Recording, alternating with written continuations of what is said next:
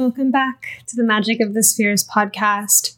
This is Sabrina Monarch, and in this episode, I'm going to tell you the story about how I came to know evolutionary astrology and how it actually saved my life.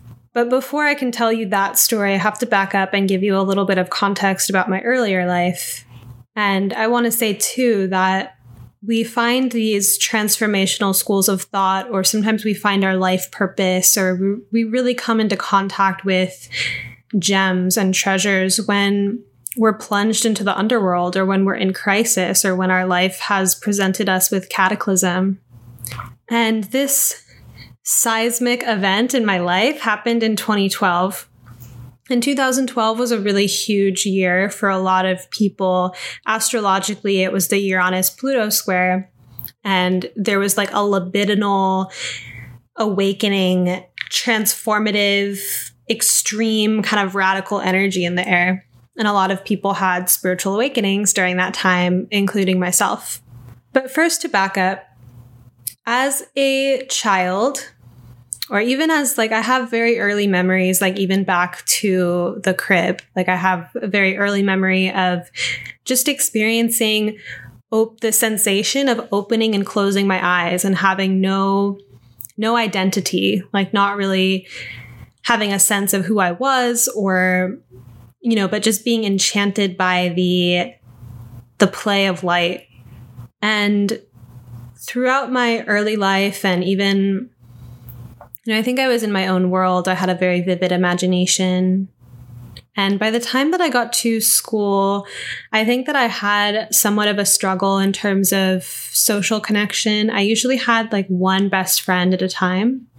And I felt, I just felt a certain difficulty with belonging. And I think that it got more intense um, as I got older and more like adolescent, where it came to just a lot of self confidence issues and not really feeling like I had a group of friends or not really feeling like I was attractive and not feeling appreciated or valued. And I also experienced like bullying in middle school. And so I just had a, like a difficult time. And I think a lot of people have a difficult time in school. But I do also think that some people really thrive or they have, you know, they have their group or they have their sports or extracurriculars and they feel a sense of connection to reality. But I didn't really feel that. However, in um, when I was like 16, I started to kind of have some breakthroughs. I and it came actually through smoking marijuana and just having a very dreamy, enchanted experience with reality and starting to notice synchronicities and starting to find a deep pleasure in my internal subjective reality. And sometimes I would go to school high and no one knew that I was high. And I could just see, um, fluctuations or kind of impressions in reality that I would write down in notebooks. And I just kind of thought it was my imagination or, you know, it was just interesting to me.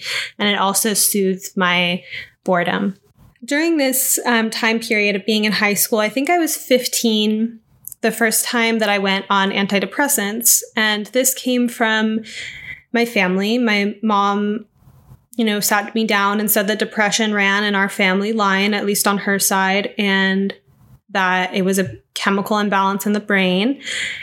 And that you could try, you know, taking antidepressants and go to therapy and, you know, just get better. And the precept was also that you could be on antidepressants like forever. Like it's just this problem in your brain and it's too bad and we have to medicate it and that's just the way it is.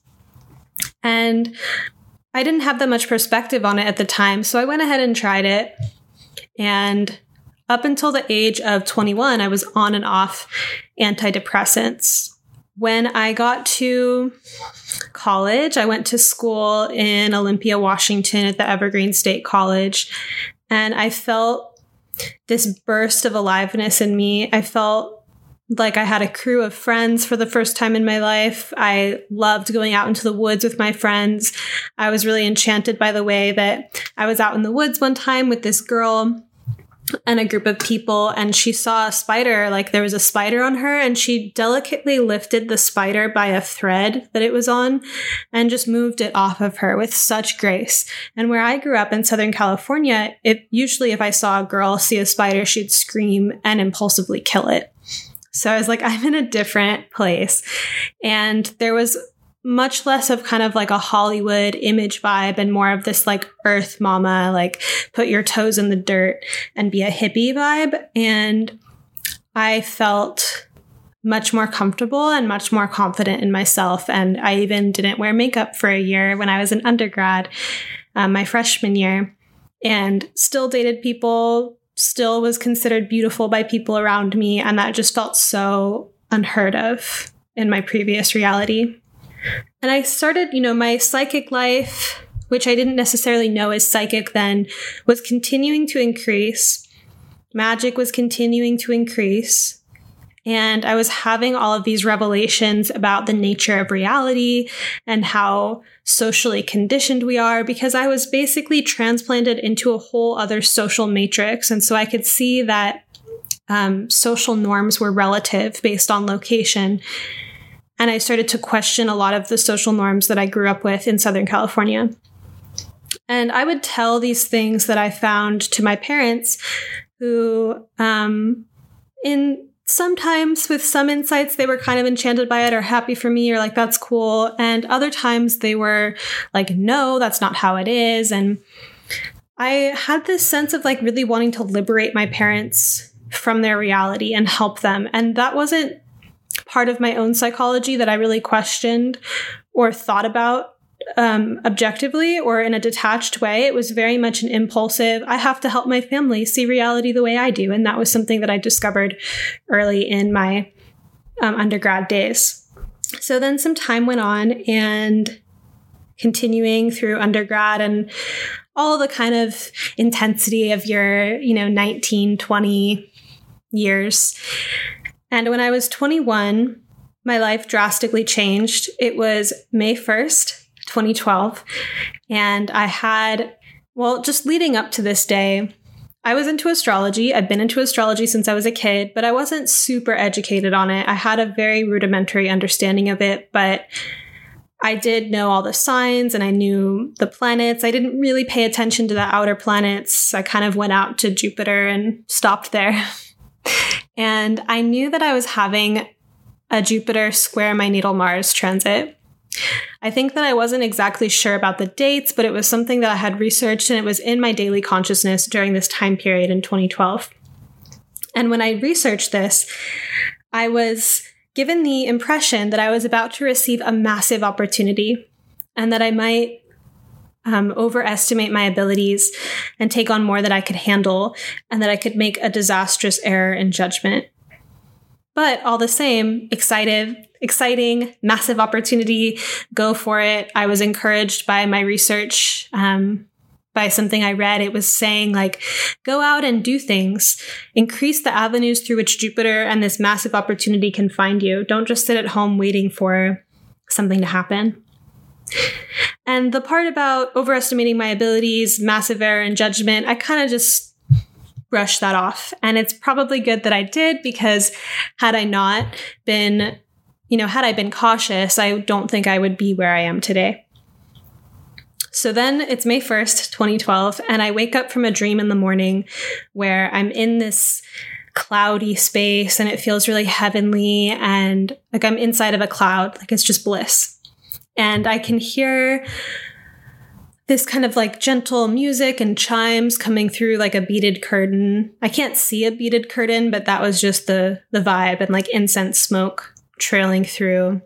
And there's these elders and they're talking about me and from the way that they're talking about me, although I cannot understand them, I understand that I'm about to be bestowed some advancement in life. And I wake up with the word Jupiter on my tongue. And I wake up to this golden light coming through my window and illuminating my, you know, beige walls in my rectangular bedroom into a shade of gold. And it was the easiest transition into the waking day. I was so light on my feet, like I was still in the cloud. That day, it was my friend's birthday, and I was really excited to get together with her. And I called her up in the morning and found out that she was going to be, you know, she maybe we could meet up later. She'd call me around two. Um, and this would be before we would all go out to a bar at night to celebrate her birthday. And by the time that two came and passed, I hadn't heard from her, and I was starting to feel really weirdly anxious. Like I felt like I was bursting out of my skin. And so I decided to smoke a bowl and see if I could Uh, appease my anxiety. And so there I was, high, pacing around my room. And suddenly, my bottle of antidepressants stuck out to me, kind of like the silver light of my cabinet mirror striking me angularly in my periphery. And I zone in on this bottle of chalky yellow pills. And I couldn't remember if I'd taken one that day. And I didn't want to risk taking two. And I started to feel very strange about those pills. Like, what are they? What's even in them? What are the long term side effects of being on these? And am I really depressed or was depression just an illusion of my early life because I didn't feel a sense of belonging and I didn't have things that were making me happy? And so I was just perpetually in this cycle of suffering. Is that my brain chemistry or was it my circumstance? So I didn't take another pill, but I decided I had this intuition that I had to look up moon opposition Pluto, which is something that I have in my natal chart. And so I looked it up on the computer and I found an article from just a Google search about moon opposition Pluto that I hadn't seen before. And as I read it, it told me that moon Pluto people are able to skillfully extract information from other people, like a spy. But one should be careful to also contribute or interact with other people in an earnest way. And suddenly my computer looked so bright. I couldn't bear to look at it anymore. And I slammed it shut.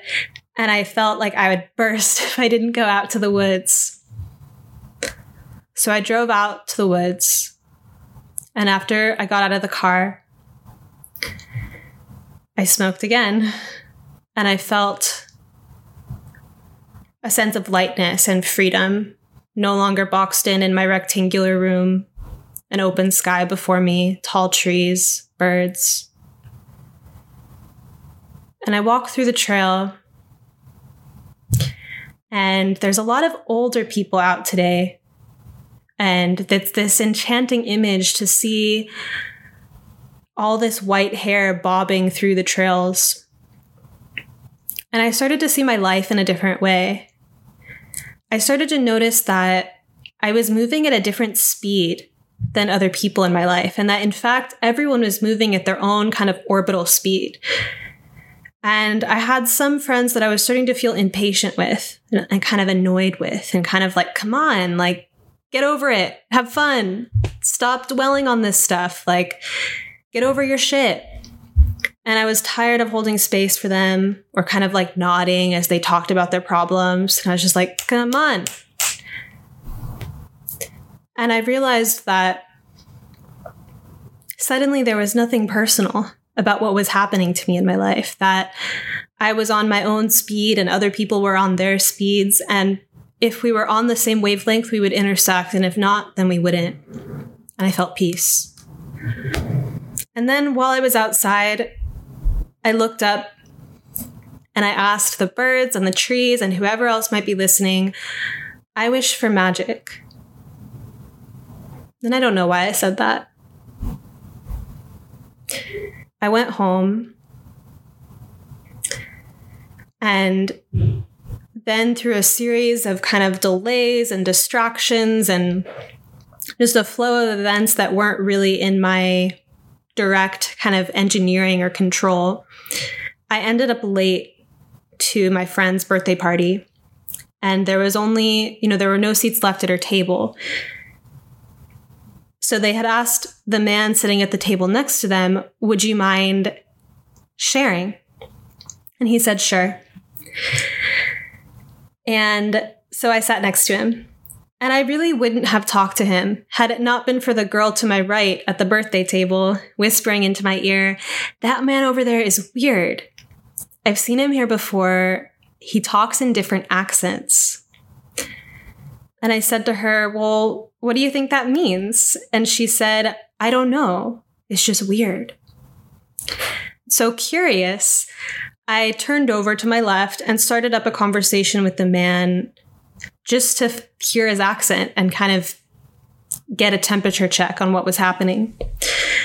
And sure enough, he did have this Irish accent that I'm not really going to try to imitate for you guys. I'm sorry. And we were talking for a little bit about this and that. And then I noticed his pile of books. And there was one word blaring across the binding of the thickest book that said astrology.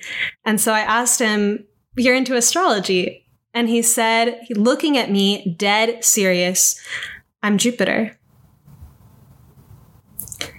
And only because I had read that article about moon opposition Pluto, which flashed in my mind, like as bright as that computer screen had looked to me in that moment earlier that day, I said, I dreamt of Jupiter this morning. And he says, just so. And we continue to have a conversation.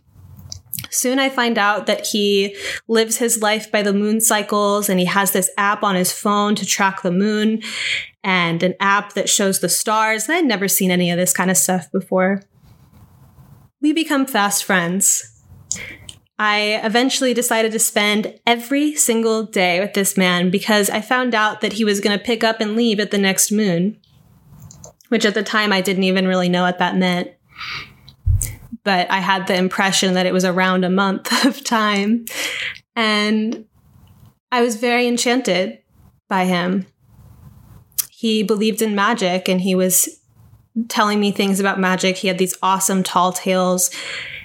And then I find out, you know, so I'm just going to kind of skip a lot of um, content of this story. Truthfully, I have written a novel inspired by this experience. So that's out there. It's not actually out there. I'm waiting for it to be published or working on it being published. But, anyways, he is an ex CIA agent. And there's something very provocative psychologically about that for me at the age of 21 you know, I'd never met a wild ex spy that kind of just dropped into my reality, precipitated by a somewhat precognitive dream. It was very dangerous and very exciting.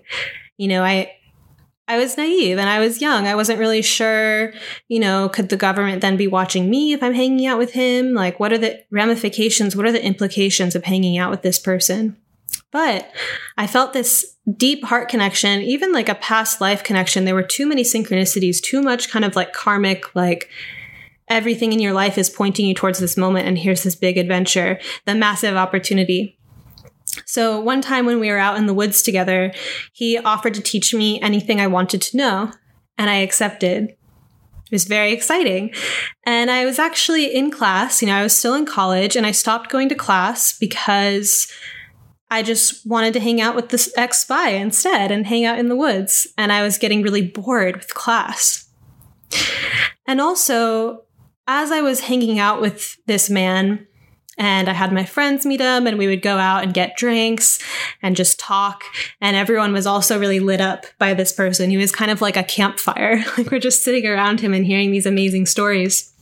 But he talked about at one time at the bar how alcohol is spirits. You know, that's why they call it spirits, and that different alcohols will have different spiritual effects, and that he really preferred mead, the wine made from honey, that it had a good vibration to it, but that certain alcohols like Jack Daniels or whiskey, like that's not not good for him, and he'll become like possessed basically. And then he he went on to say that when you're um, depressed or anxious, or you know, when you're having these negative emotions, that it sounds like your own thoughts that you're having, but they're actually spirits. I'd never heard anyone talk like this before, never in my life. And I thought about that day I'd had just if, you know, that day that I met him where I was so repelled by my antidepressants. And I thought, you know, I said that. I was like, you know, the other day I really started to feel weird about my antidepressants and I've been considering just going off them. And he was like, you know, be careful with that. Um, but you know, maybe find some plant allies or things like lavender, you know, cashews are also a really good antidepressant. So he started to give me some advice about what I could do to manage my depression in a more holistic way. But I went ahead and I stopped taking my antidepressants. And I think that you're kind of supposed to taper off those things. But I didn't. I just actually I didn't stop taking them. I took them every other day and then stopped taking them, which I have no idea what the ramifications of that were. And I kept hanging out with the ex-spy and hanging out in the woods and having these enchanted experiences of like animal totems and um, hearing things that the spy was telling me that I felt like my whole life had led up to it. Like there was a deep connection. And also, he reflected back parts of me, or he really could see me in ways that I didn't feel anyone had ever seen me before. And at least they'd never verbalized it back to me before.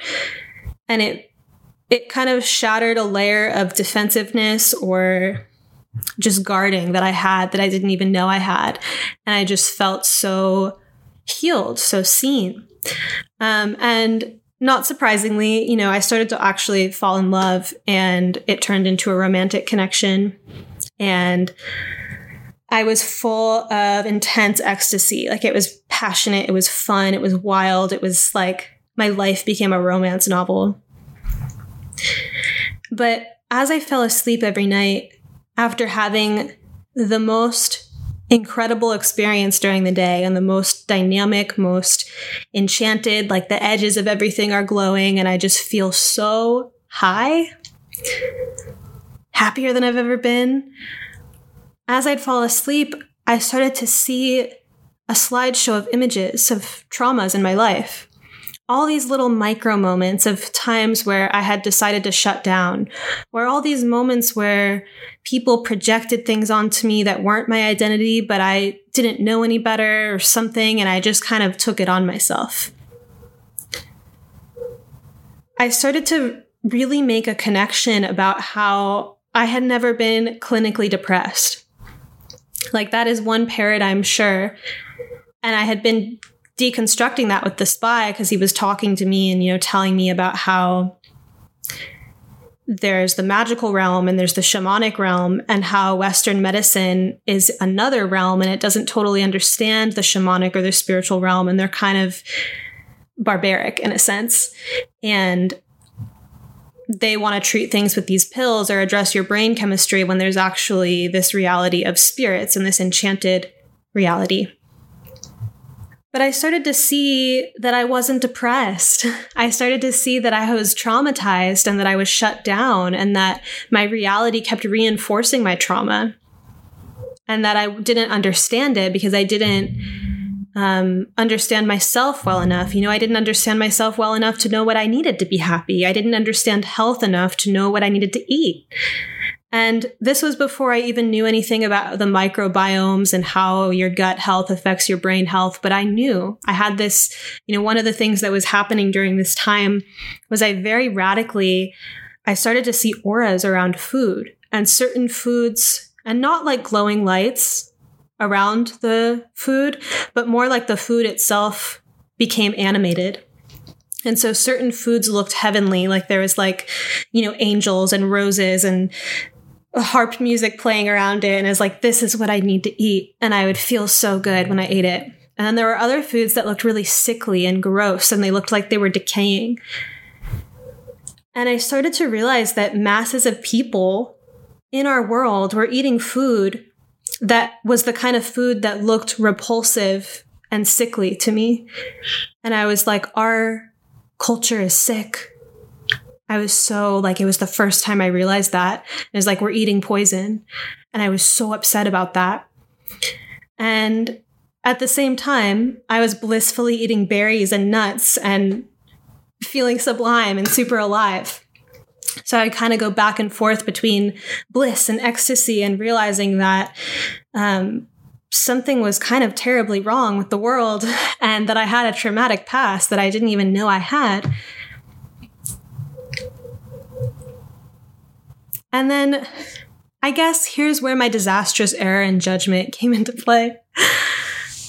I had some dreams during that time of pure white light and birds singing.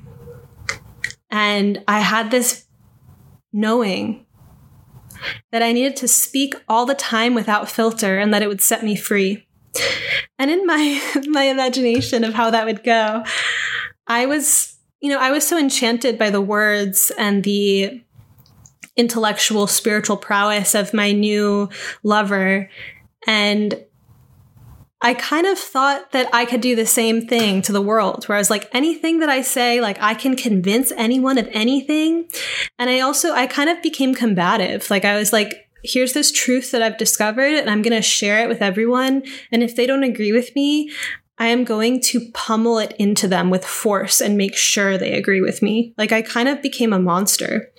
And I thought that I was like doing that out of love. Like it was like tough love, like this is what they need. And I decided to do that with my family too. Like call them up on the phone and be like, these are these things I've realized about reality. And, you know, expecting that if they resisted it, it was like their shadow that was resisting it, but they would come to see the truth and that I would set them free and set myself free. So I kind of had this zealotry kind of complex or messiah thing going on. And it was a d- total disaster. My parents thought that something was deeply wrong with me.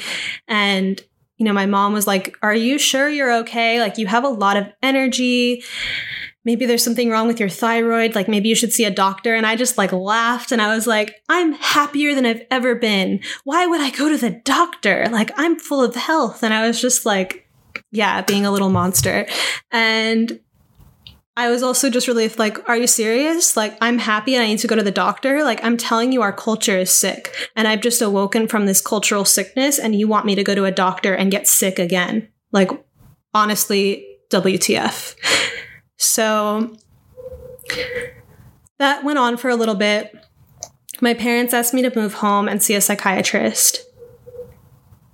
And I was pretty confident that I could get out of the situation that I was like, yeah, sure, I'm going to see the psychiatrist. He'll see how healthy and full of life I am, and I'll be fine. And so I also walked into the psychiatry session with complete confidence that I was like about to face off with a dark magician and I was going to win. And I was quickly disillusioned so hard because as I was talking to the psychiatrist, I, it started to dawn on me like a, a rain cloud over the whole scene that everything that was coming out of my mouth actually sounded insane from the consensus reality viewpoint and that he had no sympathy, no intellectual, no cosmological sympathy for what I was experiencing. And I was quickly diagnosed as bipolar one, the more serious kind of bipolar, and basically told that I would need medication for the rest of my life. And I was like, whoa, whoa, whoa. I just had a really extreme experience. Like i I'm in the middle of a spiritual awakening and I'm I think that I've made some intellectual errors. You know, I think it didn't occur to me that I couldn't just talk without filter and you know, I also stopped taking my antidepressants cold turkey and I mean, I fell in love with an ex spy. Like that's that's pretty triggering, right? Like and you know became his like lover and apprentice. Like wouldn't anyone kind of go a little bit wild after that? And you know, there was a few weeks where I tried to argue my case and everything was kind of used against me like that you know it was like you didn't actually meet an ex cia agent you're totally delusional um, or you're naive, like he's a liar. Spies can't say they're spies. There's something wrong with your judgment. Or, you know, that's a dangerous connection, and bipolar people love danger, and etc. etc. I'll also back up to say that as I was in Olympia speaking my truth without filter, there were a lot of people who were super enchanted. I did an interruptive art performance thing in my class, and people wanted my autograph and were telling me I was going to be famous. So I just became very polarizing. And I had been before perhaps overly docile or overly agreeable. And so it was like this volcanic bursting inside of me about like, I'm going to be a polarizing person and I'm going to say what I want and I'm going to convert other people to my point of view instead of submitting to other people's point of view. So it's this kind of like reactive volcanic process that I was going through. And the whole time, although that I was kind of consumed or in a flow of energy that I didn't seem to have control over, as it was starting to wind down and I was met with the extreme consequence of psychiatric intervention, I could realize that, okay, perhaps I've misstepped here. I don't want to be on pills. I don't accept this diagnosis. I really feel like my experience was valid and I don't I don't feel like it's not my truth right now. It's really not my truth that I'm just subject to randomly flip out uh, you know, the way that they painted this disorder to me was that you're going to have these highs and lows, and some things in life might trigger a mania, and you have no control over it. And you need to take these pills so that you do have control over it. And I felt like I just got so high. I had the most ecstatic experience. And I started to experience magic and these kind of psychic things and synchronicities. And I actually would feel, I could feel the blood pumping through my vein. There was one day during this experience of ecstasy where I looked at my arm and I could see my veins for like the first time. And I was like, I'm alive. I felt more powerful. I felt more myself than ever before. And I could feel like, you know, I had a lot of repression going on, a lot of trauma. And so maybe I was a little bit explosive, but I honestly think that I could integrate this. I'm going to start a new lifestyle. I'm going to be eating differently. I'm going to do yoga. Like, I don't need pills. But they wouldn't have it. My parents were really terrified. Um, there was a lot going on in their lives too that I had pretty much no sympathy or understanding for at the time. Like, I was in my own world and I couldn't really you know, had I been more balanced or whatever, I probably wouldn't have called them up and been telling them about reality the way that I was. Like, actually, I knew that they were going through a lot of stuff, but I assumed that the stuff they were going through was the result of their spiritual misalignment. And so I was educating them on how they had created their own struggles. And they didn't want that. And like, I don't do that to people anymore because I realize that it's an act of violence um, it can be an act of violence to deconstruct someone's reality for it when you're reality for them when you're not invited. I spent um, so first of all, I was given an antipsychotic, Latuda, and I had a terrible experience with it. You know, the first night that I took it, it was actually kind of pleasant. I felt this weird popping sensation in different parts of my body, and I felt instantly calmed down. Like it felt kind of like a pleasant drug. And then I had a really vivid dream in the morning where at the end of it, this man comes to me and he's like, Beware, young Pisces, of the boundaries as you travel between the realms. and I was like, Oh, that's a good message for me right now. And I'm not a Pisces, but I have a lot of Pisces in my chart. And I could understand that this being was coming to me saying, like, your reality is real, but you're getting in trouble because you've blended realms in an inappropriate way. Like you can't just take all this shamanic and spiritual information and like funnel it forcefully into the mundane world. And like that's why you're in trouble. And that's what the message I got from it anyway. But after I was on this antipsychotic for like a few weeks, um, or even actually a few days, is when it started to really kick in in this way that became highly detrimental. And what happened was that I was really tired all the time, but I couldn't sleep. And that was the most irritating feeling on my nervous system to have insomnia, but to be so tired. And I also started to and this would last even with after I took off this medication and went on to a different one something happened in my brain chemistry. And I, these pills are targeted at your brain chemistry. And I, I try to argue, like, I don't think brain chemistry creates reality. Like, you're a materialist right now. Like, you think that the material realm influences everything else. And I'm telling you that they're in a circular relationship and my emotions can create my brain chemistry and I can create my own brain chemistry. And they're like, no, no, no, take your pills. but the pills actually did something to my brain chemistry. And what happened was that I started to realize that when I was angry because I couldn't fall asleep, I started to have these fantasies about murdering like my psychiatrist. And I would imagine it in such detail and it would feel so good. Like it was like so pleasurable and so ecstatic to picture like these violent images. And then I could fall asleep. And I was like, I made the connection pretty quickly. Like, this isn't me. This is like this distortion of my chemistry. And I know that the pills, they warn you, like, if you have homicidal or suicidal thoughts, let us know. And I started to also have suicidal thoughts. I really wanted to off myself. Some time went by and I finally like flipped out and I was like, I can't be on this medication anymore. I really want to kill myself. Like, we need to change up my medications. And so I didn't want to be on medications at all. Honestly, part of the only reason that I took them was because I had another dream with another spirit guide visiting me and like my my deepest like core of soul knowing even though i had no idea what was to come i felt this very deep sense of this is the path unfurled before me and i just need to follow it i was intent on getting off the pills as soon as i felt safe to I didn't feel safe not taking the pills and pretending to take them because they have very intense side effects that if you don't, if you titrate, if you just take them all at once without tapering or titrating up, you can develop like a severe life threatening rash or like all this or like seizures or something. So I was like, I'm not going to do that. I'm just going to take these pills. And I also didn't feel comfortable just running away from the situation and trying to survive on my own because I had no resume, no marketable skills, no money, um, no like real social network to kind of hold me or something. Like I didn't really have anything to go out into the world with and I'm also not a good not a good worker.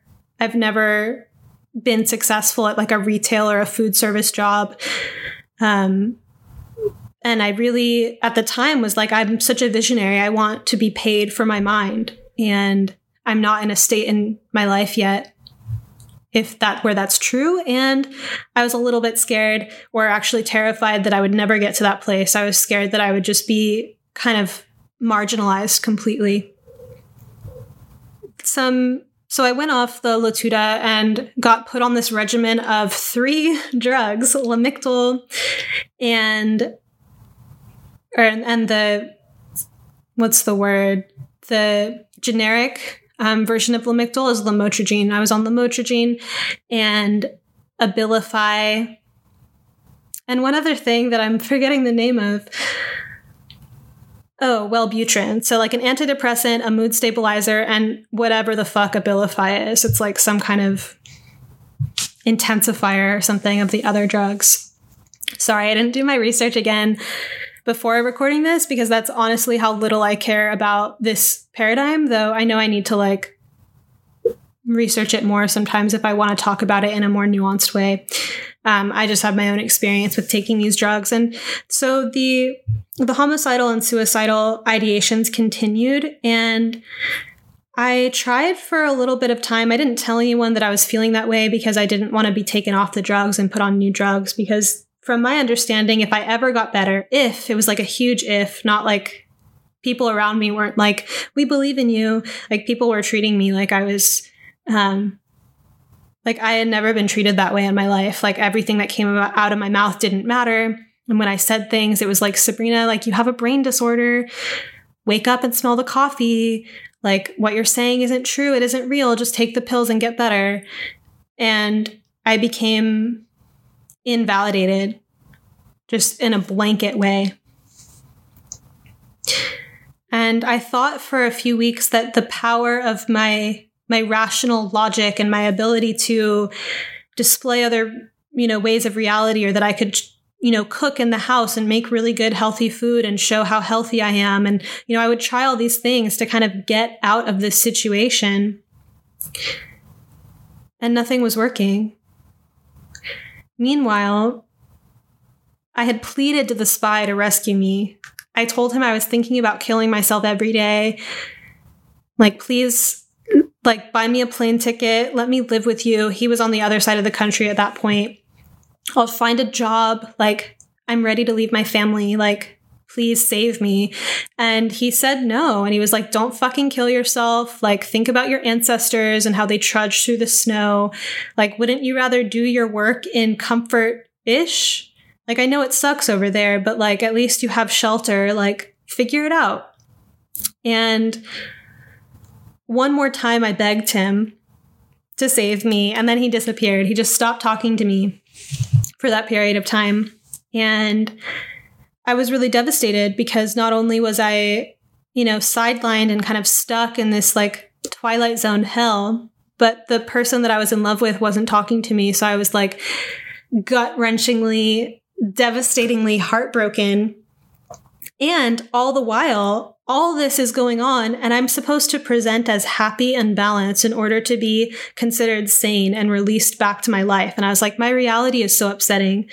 This, the way that I'm being treated, the way that I'm perceived, um, that I'm stuck in the suburbs and there's nothing to do, and I'm so bored and I can't sleep, but I'm so tired. Like everything's stacked against me and pressing down on me, but I'm supposed to fucking smile and act like I'm balanced. And they're kind of like, yeah, like you need to act balanced. And they were like, you can't fake it. You're either better or you're not. And I kind of smiled to myself, like, you can't fake it. But that's exactly what I did.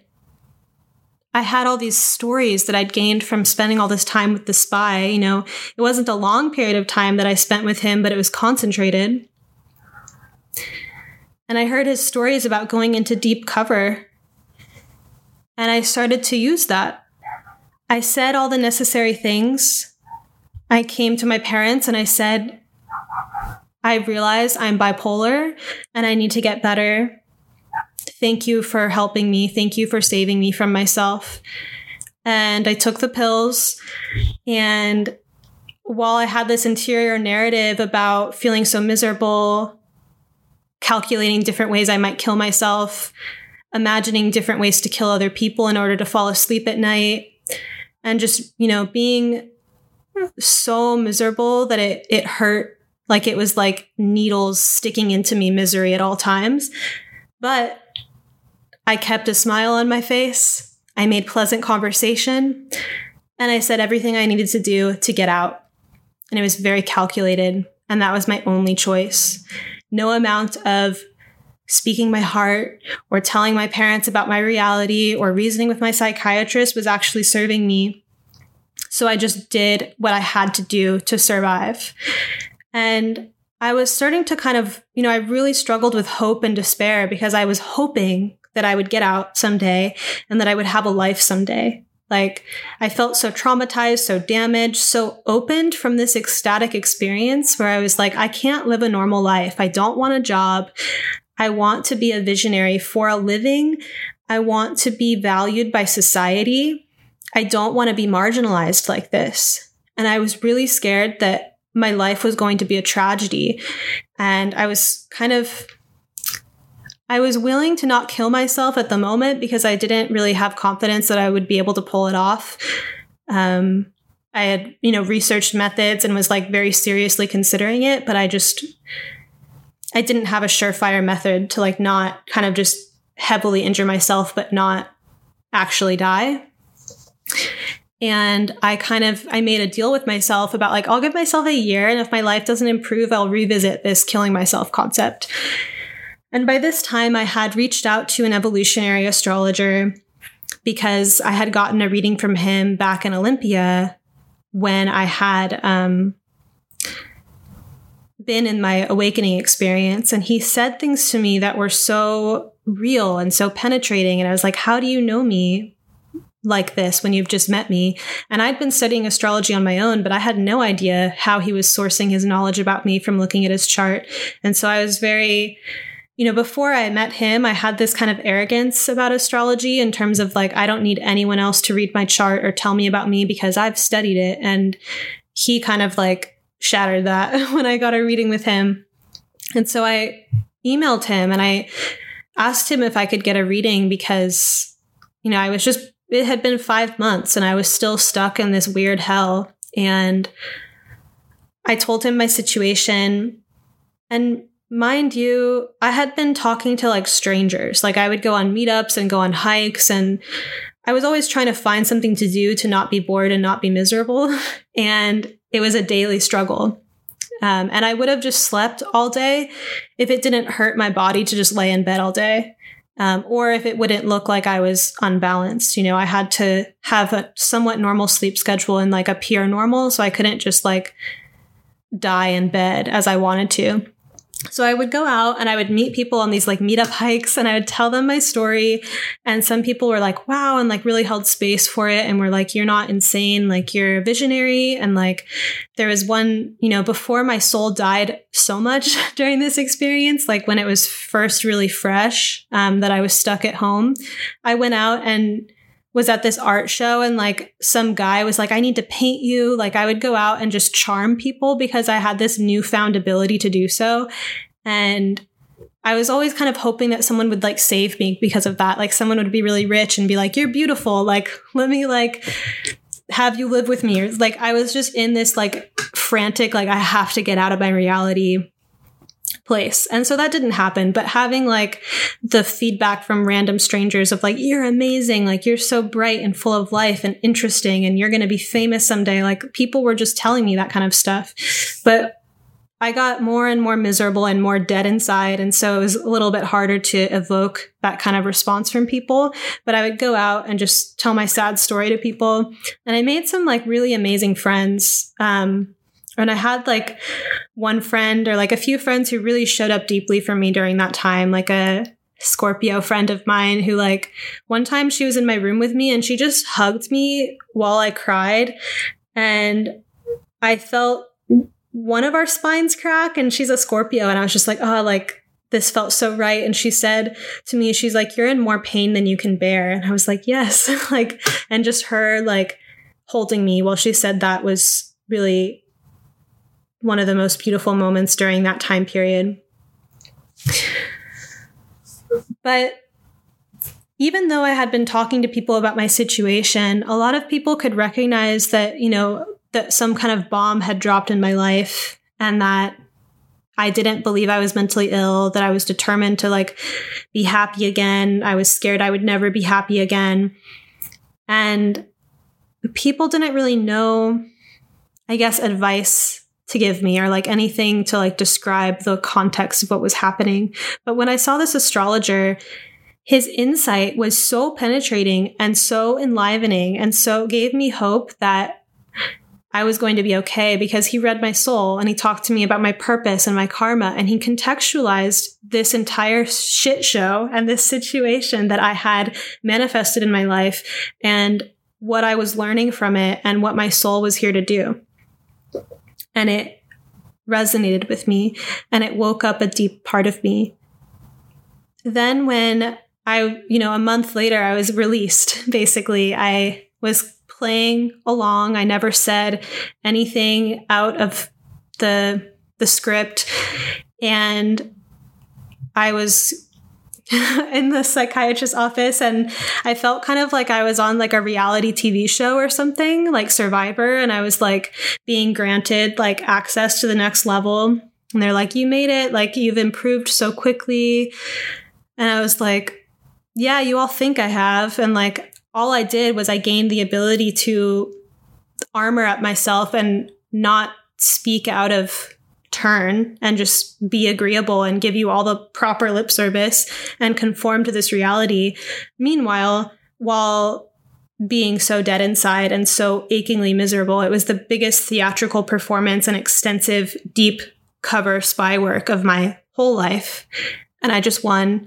And oh, yes, I'm bipolar and I will take my medications forever because I never want to be unbalanced again. I recognize that it's much more worthwhile to be medicated than to risk the possibility of being manic. And however, as soon as I moved back to Olympia, I tapered off the pills slowly. I would actually cut them with a pocket knife because I didn't have the ability to tell my psychiatrist. Like my parents had set it up so that the psychiatrist was able to tell them about my treatment. So I couldn't just level with him and be like, hey, I'm not going to take these pills. Can you help me taper off them? So I would cut them with a pocket knife, started taking less and less of them, and eventually started to pick up my prescriptions um, because I was just keeping up the act. And if the finances of that could be tracked or whatever by my family, um, because they were paying for it, they weren't making me pay for my own medication. So I would um, pick up the prescription, throw it in the trash, and I also started to study evolutionary astrology because this person that I got into reading from held a class in Olympia.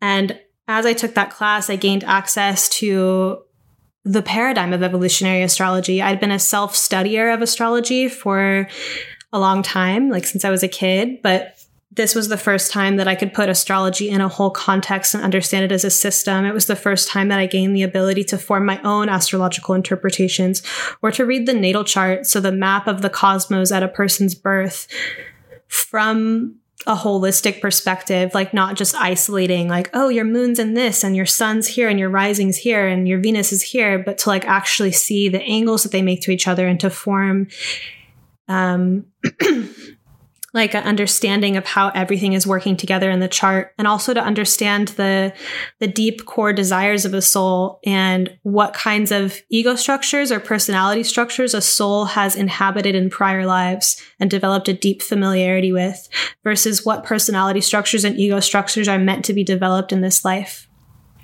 As i studied this system I was able to process the trauma I had experienced. I was able to understand my unconscious and my shadow and why I had the particular, you know, not everyone has a spiritual awakening in college and decides that they have to phone home about it. Like, why was I so compulsive about converting my family? You know, and that's in my natal chart. And, you know, why was I so I was thinking that I wanted to share my reality with people to help them, that it was out of love, but I was actually motivated by an inner insecurity and a need to be believed. Because if I had just believed myself, I wouldn't have to prove myself and I could live by example and create change in the world another way. And so I was able to really process what had happened. And instead of buying into this cultural narrative from the psychiatric and like medical model that I had a disease and I needed to take these pills for the rest of my life to monitor it, I realized that my the inflation that I had experienced and the irrational judgments and all of that were they were based on ideas that I had that were you know, my consciousness was really not developed enough to hold the experience that I had. Like it was this influx of spiritual and cosmic and like awakening energy. And visions about life, but I didn't have intellectual frameworks to hold that. I didn't study things like boundaries. You know, I studied boundaries extensively because of astrology and the Capricorn archetype and the 10th house. Like I learned about through astrology, like all these different areas of life and how they interact with each other. I didn't have access or I had never studied inflation as a concept or, you know, how people move through e- extreme spiritual experiences because I wasn't in a world where people talked about that. And so I experienced it head on. I had a spiritual emergency and a spiritual awakening, but the cultural frameworks and paradigms around me had no space for that. And so there is a way, like, if a culture doesn't have space for something, it's going to either try to control it and make it conform, or it's going to put it away somewhere, like in an institution, a prison, an asylum. And basically, that has what that's what happened to me.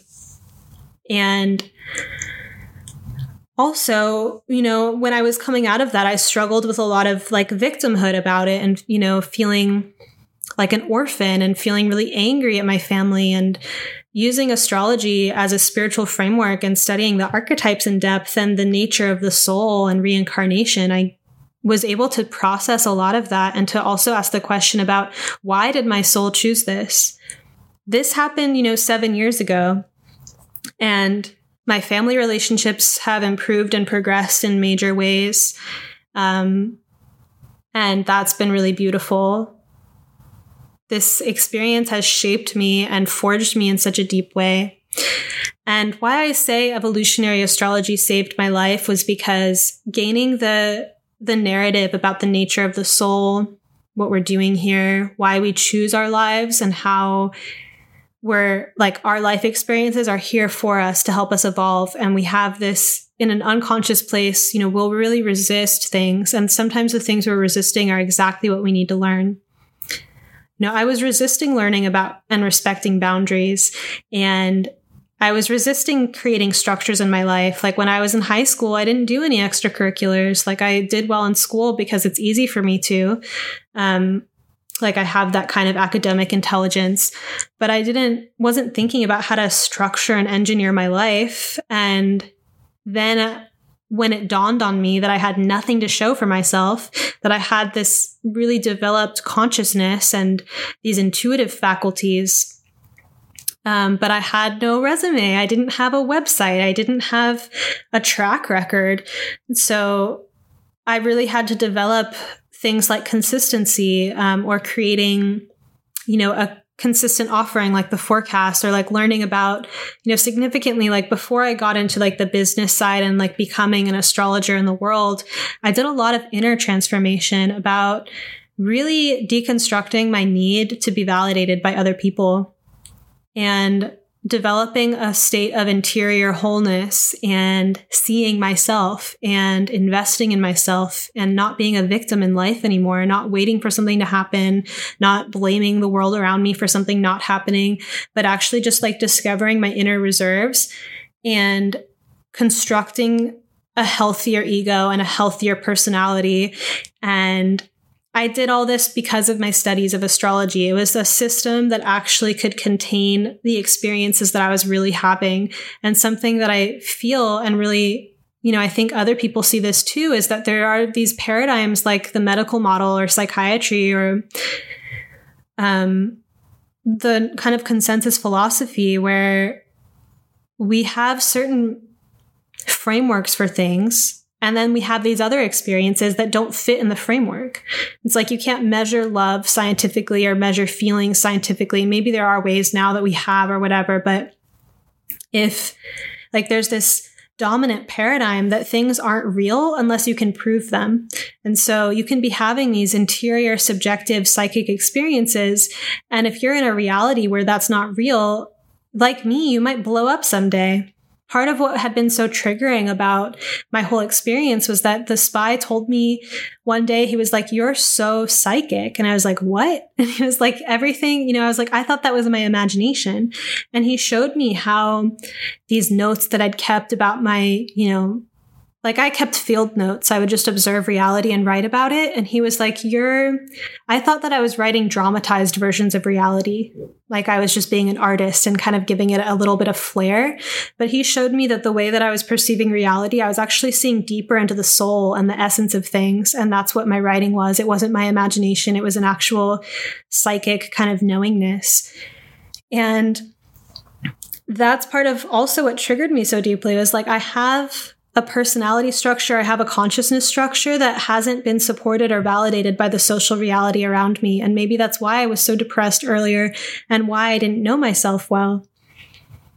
I really have had the experience when I share evolutionary astrology with other people or I meet people who have connected with it um, on their own that it's in common that people will say that, you know, evolutionary astrology can come to you at a moment in time where you really need it when we do soul work, it's often because things have fallen apart.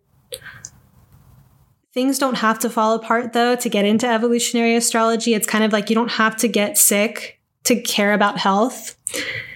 Um, but evolutionary astrology is really, I feel like it's very warrior like um, soul warriorship where you look into the unconscious of your soul. Like, what are your, what's your shadow? And you discover how that's a strength and what's a treasure about that and how to refine it in the places where it's being expressed unconsciously. And so for me, I have Pluto, which is the soul, um, in the ninth house, and the ninth house is ruled by Sagittarius. And so that compulsive unconscious need I had to be believed, that way that I would pummel my reality into other people when I was having that awakening and try to convince and convert them, that was so shadowy for Pluto in the ninth house. But now I'm a philosopher, I'm a teacher, I'm an educator, and I'm a poet philosopher. I share my ideas on the internet, but I've learned how to do it in a way that is more inviting and is meant to reach the people who need it and want to hear it. I've learned a lot about boundaries in that way and about trusting reality, really, like not having a God complex where I need to fix other people for them or show other people the light or the truth as I see it, you know, but to like be grounded in my own truth, discover my truth, value it, and then offer it out. And that's been life saving. And it's been life enhancing, really, because I've formed so many connections and now my job is about my consciousness. I've created my own business. And every step of the way, the deep study and internalization of my own natal chart and my research about astrology has empowered me. Thank you so much for listening to my story. And I would really love to hear from you. You can make an Instagram story about it. You can DM me on Instagram. I'm at Sabrina Monarch. And I'd also invite you, if you haven't checked out my weekly forecasts at monarchastrology.com, that's the place where I, you know, channel insights about the current astrology and I share them. And it's the healthier version of that side of me that was awoken during that experience where I wanted to philosophize with people, but I didn't yet have the container for it or the the structures and the frameworks. But I also teach an evolutionary astrology course to teach people the paradigm of evolutionary astrology. And you can read more about that at my website, monarchastrology.com. And my heart, you know, speaking this story to you has just felt so good. I was unsure going into it. I had to kind of like prep myself and get into a good space because I have shared this story on my website. It's um, a bio, so there's like a written version of it, and obviously I told it different because this is a different medium. But I'm really so happy to be in a place in my life and in my personal development where I can share my truth and share my story and use it as a vehicle to empower other people. You know, this is just the tip of the iceberg, but some of what I'm really going to be sharing on this show are mental health and wellness tips. You know, I've never gone back on medications because I had such a traumatic experience with them, but I still had struggles with depression. And I think those are neural pathways in our brain that if you have a history of depression, it's easier to get depressed. Just like if you make a habit every day, if you're like a person who laughs a lot, it's easier for you to laugh. Like you're, you already tend to see things in a humorous light. And so instead of taking medications, I used a lot of healing techniques, some that I researched and some that I made up myself to actually change my brain chemistry myself. And I'm going to share those insights with you on the show because I think that these things are really important to talk about. And I also know that some people, you know, there's a stigma around mental illness. And part of why I want to tell my story is that when I, I wrote a novel about this experience, and when I was doing market research and I would go to like just Barnes and Noble the books that I could find about mental illness were coming from people who identified as, you know, being mentally ill. And like that was the version of breaking the stigma of like, I'm ill and it's okay. And I'm on medications and it's okay. And I feel like I'm taking it a step farther where I'm like, I am a psychic and I have clairvoyant abilities and I have visionary qualities. And I had an extreme awakening experience that manifested as a partial psychosis. Like, I'm not going to argue with that I was kind of psychotic during that time period. However, I don't think that medication was ever going to help me. I know that altering my consciousness and finding spiritual frameworks and intellectual frameworks to learn how to live as the spiritual and clairvoyant and visionary person that I am is actually what has healed me. And in an ethical sense, I can't be silent about that. And I need to share that with people. And so the stigma of mental illness, I feel like it's still in the paradigm of mental illness being a thing. And the way that I've experienced it directly and the way that I see it in a framework is that a lot of mental illness is a manifestation of trauma that's unresolved. And there are other ways to create wellness and to create health that aren't in the disease model paradigm. Even, you know, I was sharing this on an Instagram story the other day that like I was just saying, like, have you ever just sat down and gone, ah, over and over again to see how it feels in your body? It's a way to create positive chemicals for no reason. Nothing has to trigger it. This is another thing, you know, spiritually that can help people when you study different wellness techniques and meditation, etc., is that there's different spiritual ideas that can really help mental health. For example, there's by studying spiritual practices and things like law of attraction and I learned about detachment really where it's like we live in a reality where it's normal. Like it's normalized to have reactions to things like it's considered justified. Like if something happens and like you're upset, like, yeah, that thing made you upset. And there's a lot of reactivity in our culture. And when you gain the ability to detach and to choose your own reactions to things, you gain a lot of liberation and you also gain power and responsibility with that power because you become more of a creator instead of being someone who's just responding reacting instinctually to things, you become someone who can respond, who can choose their response to reality. And for me, that's been a huge part of my mental wellness as well. And navigating as well between the dream realms and my fantasy and my visionary life and grounding those things into reality. You know, so I I tend to not share things that aren't grounded in my being you know, if I'm still working on a thought and still working on an idea, I might talk about it in dialogue to kind of work it out and massage it out with another person, but I don't proclamate it, you know, on the internet or something like that. Or if I do, I express it as an idea that I'm working with. There's a lot of ideas that I come into contact with that, you know, I sit with them, I see if they are livable I experiment with them, they move down into my body and like they become a grounded part of my essence. And, you know, that can happen with bad ideas too, or uh, like non life enhancing ideas. You know, we can develop thoughts about reality that aren't true. We can have negative thoughts about ourselves that aren't true. And we can also ground those into ourselves. And so I've learned about all these different self development techniques that involve you know, adding on to yourself as well as detoxifying or, you know, letting go of things that you don't need anymore.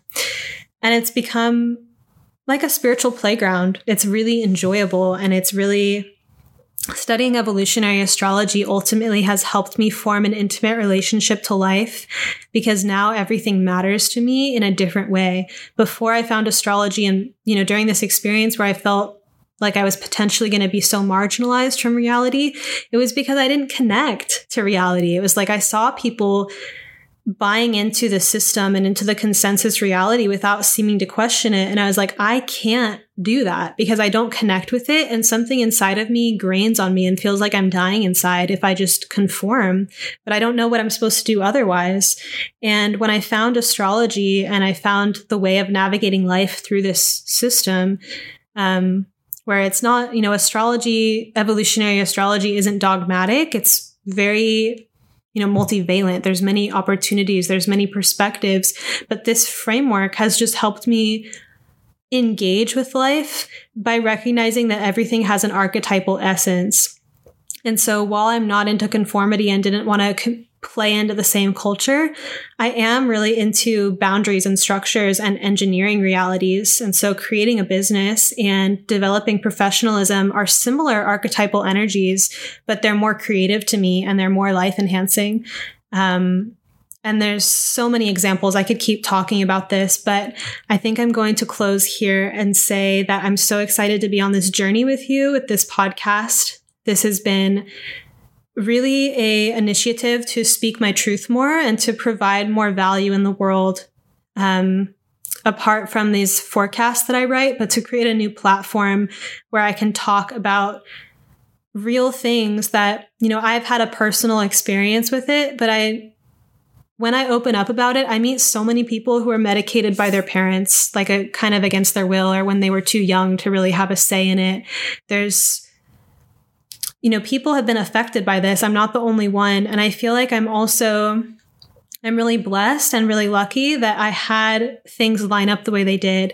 I didn't get psychiatrized against my will without full preparation because this time that I spent with the ex spy, you know, I learned about different realities and about shamanism and about spirits. And I also learned about spycraft. And, you know, during the time, it felt kind of like a sick joke that I was needing to use the spy training that I'd learned in my family to get out of this situation. But when I look back, I'm like, I had a really epic adventure and it made me who I am today. And I'm even on a deep soul level in terms of the family contracts and soul contracts I have with my family. I feel like they are my allies at such a deep level and I love them so much and I'm not mad at them for what happened and our relationships have improved.